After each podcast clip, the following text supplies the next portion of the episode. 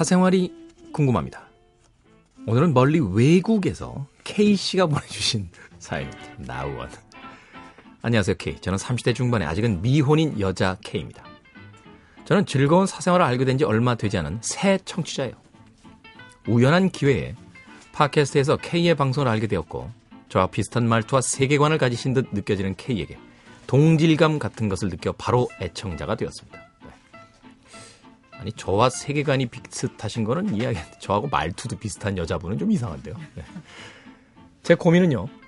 몇 달 전 저는 제가 많이 믿고 친하게 지내던 A 선배에게 큰 배신감을 느끼고 상처를 받은 적이 있다는 겁니다. 당시에는 꽤 충격이 컸어요. 그러던 중 B 선배가 우연히 그 일을 알게 되었습니다. B 선배와 저는 평상시에 친구처럼 편하게 오빠 동생하며 지내던 사이였었고 또한 A 선배의 친한 친구이기도 해서 우리 둘을 아주 잘 아는 사람이었죠. 전후 사정 이야기를 다 들은 B 선배는 제 입장에서 그 일을 이해해주고 또 제 편을 들어주는 이야기도 많이 해줬습니다.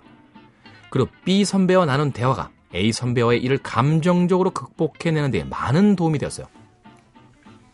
덕분에 B 선배와 저는 연락을 자주 하게 되었고 우리의 대화 시간은 점점 길어져 갔습니다.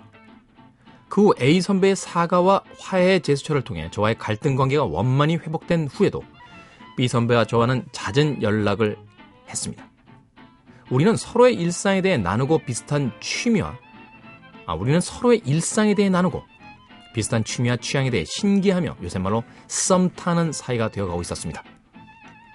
하지만 대화가 잘 통하긴 해도 저는 B 선배를 남자로서 좋아한 건 아니었기 때문에 썸 타는 듯 느껴지는 사이가 좀 부담스러워지기 시작했어요. 그래서 단둘이 만난다거나 제가 먼저 전화를 한다거나 하는 일은 자제하되 추이를 지켜보고 있는 중이었습니다. 사실 남녀 관계는 모르는 거니까요. 그래서 늘 먼저 연락을 해오는 건 선배 쪽이었죠. 그런데 문제의 사건이 생겼습니다. B 선배가 저와 비슷한 일을 겪게 된 겁니다. 선배 또한 본인이 많이 돕고 또 좋아하던 제3의 선배에게 배신감을 느끼고 크게 상처받는 일이 생긴 거죠. 처음에는 저도 맞장구 쳐주고 또 선배에게 위로가 되는 이야기를 해주려 노력했습니다. 선배가 저에게 해주었던 것처럼 말이죠. 근데 제 얘기는 선배에게 아무런 도움이 되는 것 같아 보이지 않더군요.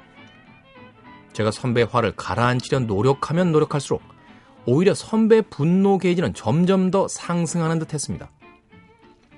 그러다가 문득 어느 순간 선배 이야기가 듣기 싫어지더군요. 더 이상 이야기에 공감도 되지 않고 제가 해줄 이야기도 바닥이 나고 급기야는 선배의 연락에 짜증나기 시작했어요. 사실 선배에게 배신감을 준 사람은요, 저도 잘 아는 분인데 존경까지는 아니지만 제가 기본적으로 신뢰하고 있던 사람이에요. 쉽게 말하면 오빠가 분노를 표하는 그 대상에 대해 저는 아직 긍정적인 느낌을 가지고 있기 때문에 그 이야기가 더 듣기 싫었던 것 같습니다. 솔직히 저는 이번 일로 선배에게 적잖은 실망을 한 게 사실이에요. 아무리 설득을 하고 위로를 건네도 조금 더 변하지 않는 선배의 태도에 답답함을 느꼈죠. 또 제가 선배에게 전혀 영향력이 없는 사람이라는 것에 한계도 느꼈고요. 선배도 요새는 어느 정도 눈치를 챈 듯합니다. 결국 이 일로 인해서요. 여러 가능성을 열어두고 있던 편하게 지내던 선배 한 명마저도 결국 어정쩡하게 어색하게 되어버렸어요. 하지만 이것에 보태어 이 일로 인해 저에게 생긴 고민거리는 바로 제 자신의 행동 패턴에 관한 겁니다. A 선배와의 일이 있었을 때 B 선배는 한결같이 제 편을 들어주고 저에게 위로를 건네서 제가 감정적으로 극복할 수 있게 도와주었던 반면 저는 B 선배에게 그렇게 해주지 못하고 오히려 끊어내었죠. 저는 요즘 제 자신에게 묻게 됩니다. 왜 그렇게 하지 못했을까요? 결국 아량이 넓지 못한 사람은 B 선배가 아닌 저인 걸까요? 말로만 남의 이야기를 잘 들어준다 자부하고 실제로는 제가 그 정도의 깜냥이 안 되는 사람이었던 걸까요? 평상시에 제가 바라던 제 모습에 못 미치는 것 같아 생각이 많아집니다. 만약 K가 저에게 쓴소리를 하시면 달게 받고 반성하겠습니다.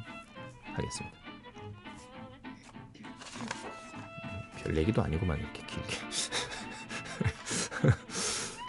아, 들으셨어요? 네, 죄송합니다. 네. 이게 대부분 반대가 아닌가요? 어, 여성분들은 공감 능력이 남성들보다 몇십 배 뛰어나다라고 하잖아요. 그래서 텔레비전에서요, 조금만 슬픈 이야기가 나오고 누군가 울면 같이 따라서 울어요. 네. 남자들은 사실 누가 운다라고 해서 같이 따라서 우는 경우가 거의 없습니다. 예. 근데 여자분들은 참 울기도 잘 울고, 예. 울기도 잘 울고 눈물도 잘 그치더만. 예. 남자들은 한 번 이제 울기 시작하면 뭐 완전히 꼭지 열리죠. 예. 아무튼 그리고 남자들은 되게 논리적으로 사, 사고하기 때문에요. 자기 아내가 길에서 이렇게 접촉 사고가 나고 나서 저 남자가 갑자기 끼어들었어. 뭐 이러면 야 내가 옆에 있었잖아. 네가 잘못한 거야. 다른 사람 다 아닌데 자기 아내한테 자기 여자친구한테. 그럼 또 여자들은 배신감 느끼잖아요. 세상의 모든 사람이 그래도 넌 내 편 들어줘야지. 야 네가 잘못한 건데 내가 네 편을 어떻게 두니? 그러다 뭐 사내 안 사내 둘이서. 네. 근데 이 경우는 지금 반대란 말이에요. 남자분은 이 여자분에게 100%의 공감을 통해서 자신의 친구인 그 A라는 친구를 욕해 가면서까지도 K씨를 보듬고 달래고 이해해 줬는데 여자 K씨는 이 선배 예, B씨가 다른 선배에게 배신감을 느꼈을 때 오빠 생각해보니까 그건 오빠가 좀 다시 생각해봐야겠다. 뭐 꼭 그렇게 생각할 수는 없는 거 아니야? 뭐 이런 말투를 통해서 이제 예, 결론은 간단해요. 예. B 선배는 K 씨를 좋아했던 거고요. K 씨는 B 선배에게 별다른 감정이 없었던 겁니다. 예. 이건 개인의 아량이나 도량의 문제가 아니에요. 예. 저부터도 그렇죠. 만약에 제가 너무너무 좋아하는 누군가가 와서 막 상처받은 이야기를 하고 그러면 상황을 곰곰이 생각해 봤을 때 그분이 잘못했다 하, 더라도 그런 생각이 들더라도 전 아마 그분 편을 들어줬을 거예요. 뭐 그런 자식이 다 있어. 내가 때려줄까 가서? 막 이러면서. 왜냐면 그 사람을 좋아하니까. 그런데 만약 내가 별로 좋아하지 않는 사람이 야, 너 누구 알지? 야, 나 걔 그렇게 안 봤는데 말이야. 이 자식이 나한테 뒤통수 치더라고. 막 이러면. 야, 그럼 내가 평소에 봤는데 네가 좀 이상해. 어? 네가 임마 보면 맨날 사람들하고 이렇게 티격태격하고 다니잖아. 내가 걔하고 안 지가 오래됐는데 걔 그런 애 아니야. 그럼 막 이유가 있었겠지. 아무도 이렇게 이야기하지 않았을까요? 전 이것은 개인의 어떤 수양과 도량의 문제는 아니라고 생각이 돼요. 그러니 뭐 제가 쓴소리를 할 것도 없고요. 그 쓴소리를 달게 받고 반성하실 것도 없을 것 같습니다. B씨는 K양을 좋아했는데 K양은 B씨를 별로 좋아하지 않는다는 사실을 우린 이 사건을 통해서 알게 된 거죠. 다시 한번 현철 씨의 그 명대사를 남겨드리고 싶네요. 아, 사랑은 얄미운 나비인가 봐.